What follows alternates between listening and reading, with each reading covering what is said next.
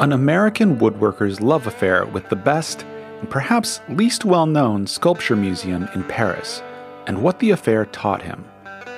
Craftsmanship Quarterly presents The Soul of French Invention by Gary Rogowski.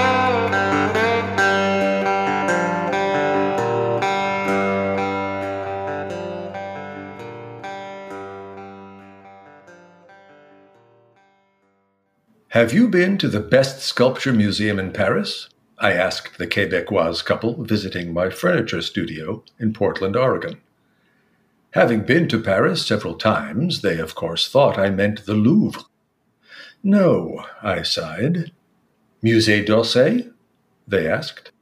No, I countered. The best is the Musée des Arts et Métiers in the third arrondissement. They looked at me with the blank stares of statues, having never heard of the place. But this is true for most of the museum going crowd in Paris. La Musée displays the best collection of ideas and shapes in the city, yet few people know of it. It is considered a conservatory of inventions, but is a treasure house of form. Forms so beautiful that I could not, as a designer, be unmoved by them. Here is how I discovered it. It was because I was in love. No, not with Paris. Everyone falls in love with Paris. And how could you not?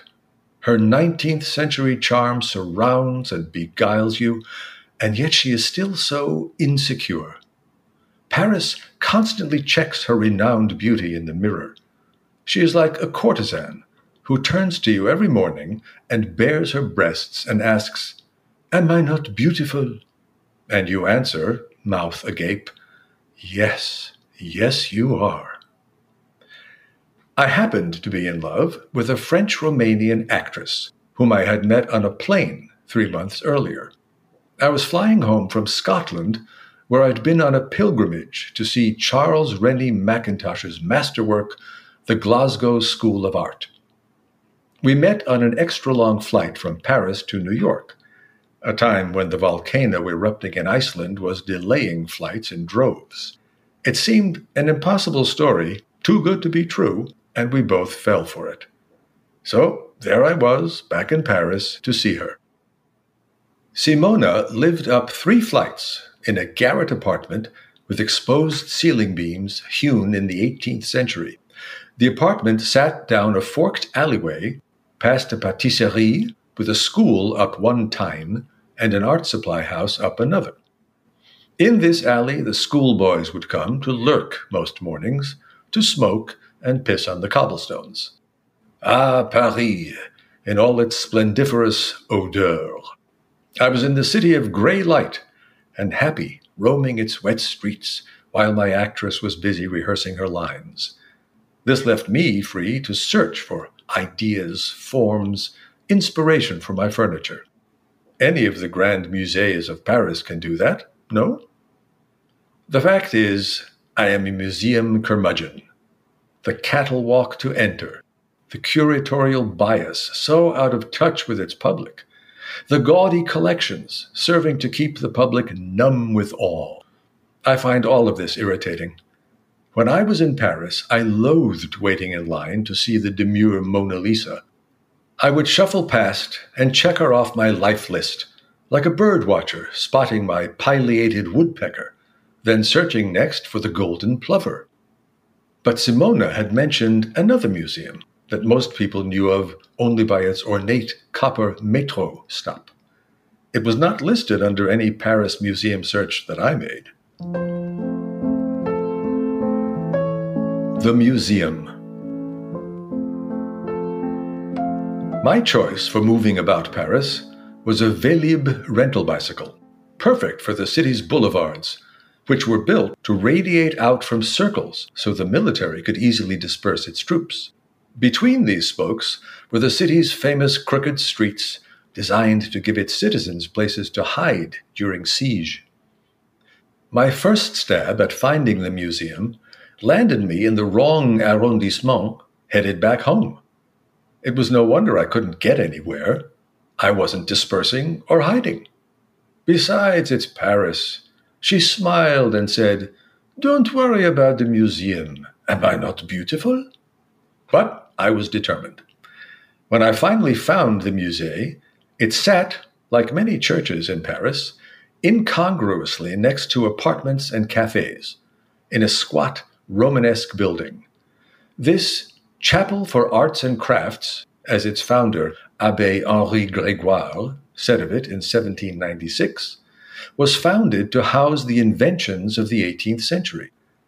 He began the collection in the former Saint Martin des Champs Abbey, which itself sat on the site of a 6th century church and graveyard. Throughout the centuries, it had been inhabited, pillaged, rebuilt, ignored, and finally rescued at the end of the Age of Enlightenment. In 1798, the abbey was saved from yet another of Paris's famous executions and appropriated for Henri Gregoire's grand idea to preserve the national industry. Gregoire was more than a prelate with an affinity for inventions. He was a visionary for his time, an intellectual, a champion of civil rights, and an adept politician and tactician. In the late 18th century, he wrote in favor of the right of citizenship for Jews and the abolition of slavery.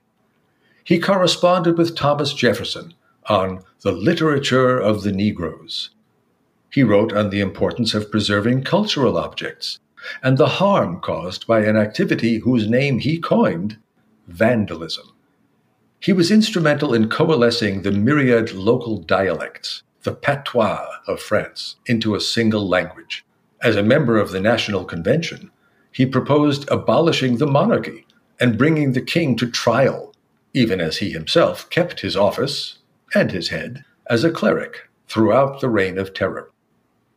Gregoire's hope was that the conservatory would help to train the craftsmen of the day by exhibiting and conserving the tools, drawings, models, and machines of that era and for time to come. In this former church would be an encyclopedia of ideas made visible, of mankind's greatest innovations and creative genius. The Revelation After gaining your ticket, or better yet, using your Paris Museum Pass, the museum guards will point you upstairs to the second floor attic space to begin your tour with the scientific instruments. Don't do it. Walk instead to the left, through the small gift shop, and begin your exploration in the chapel on the ground floor.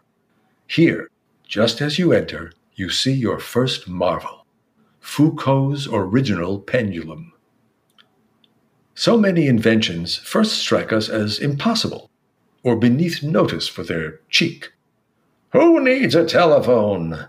A buggy whip maker must have once yelled at Mr. Bell. In the 19th century, seeing someone whiz by on a bicycle must have appeared magical. How then was one to consider a flying machine or a steam engine?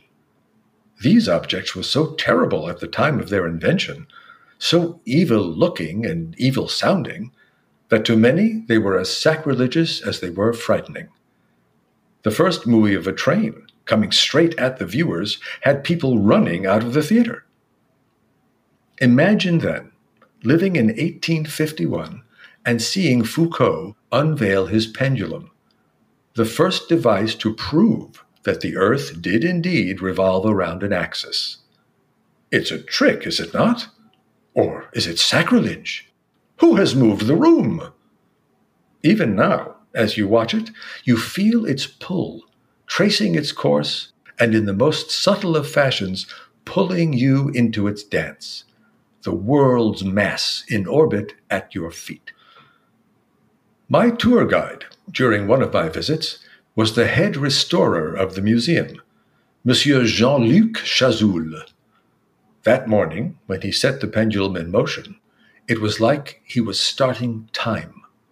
We waited for the world to turn as the long cable and brass globe moved slowly and elegantly over a giant round table. Just as Foucault must have done, Jean Luc set up short metal pins around its perimeter, like sentries. As the morning's visitors watched, Jean Luc said, Religion, you have to believe it to see it. The pendulum, you have to see it to believe it. Five minutes later, a pin toppled, another believer made. I looked up to see the rest of the chapel. In this rising space, three stories tall, was a catwalk holding old bicycles and motorcycles, several vintage cars, and an airplane, and a winged flying machine hanging from the ceiling. This display of frozen motion was gorgeous in its audacity. It was sculpture couched in the guise of invention.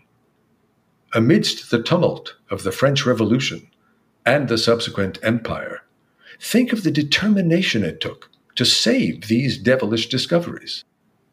It became clear this was a house of worship, the worship of invention and the power and beauty of its many forms. My gaze rose with my joy and disbelief at what I had stumbled upon. Others, such as the Swedish playwright August Strindberg, were not as happy with their find. As the Musée catalogue points out, in 1883, Strindberg wrote, Utilitarian minds, at least, will be satisfied. His, apparently, was not.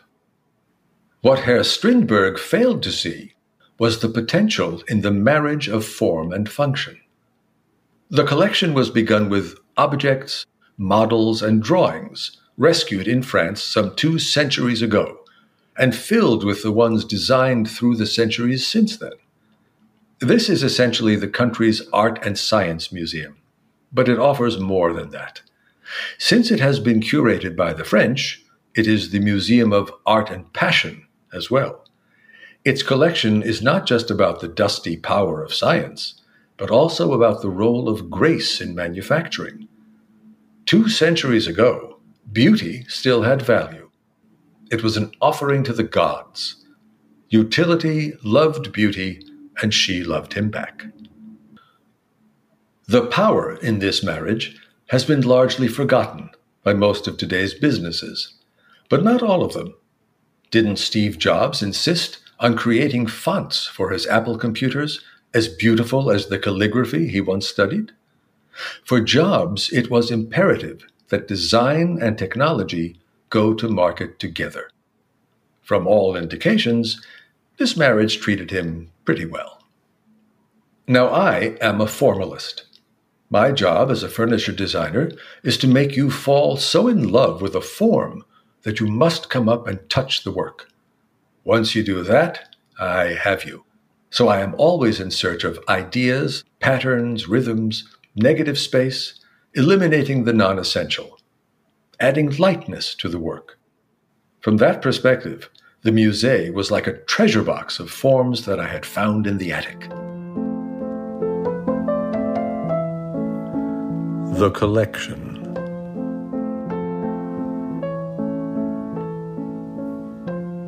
The musée is arranged by the orderly French into seven domains transportation, construction, communication, energy, mechanics, materials, and scientific instruments. In each domain, there are further divisions by centuries and content. For instance, on the first floor, where one encounters the construction domain, it is divided into the art of good building before 1750, an effort to rationalize 1750 to 1850, the revolution of structures 1850 to 1950, and finally the revolution of forms after 1950. In each one, form and function were caught in eternal trysts. The Pathé loudspeaker was shaped like a giant red and beige flower.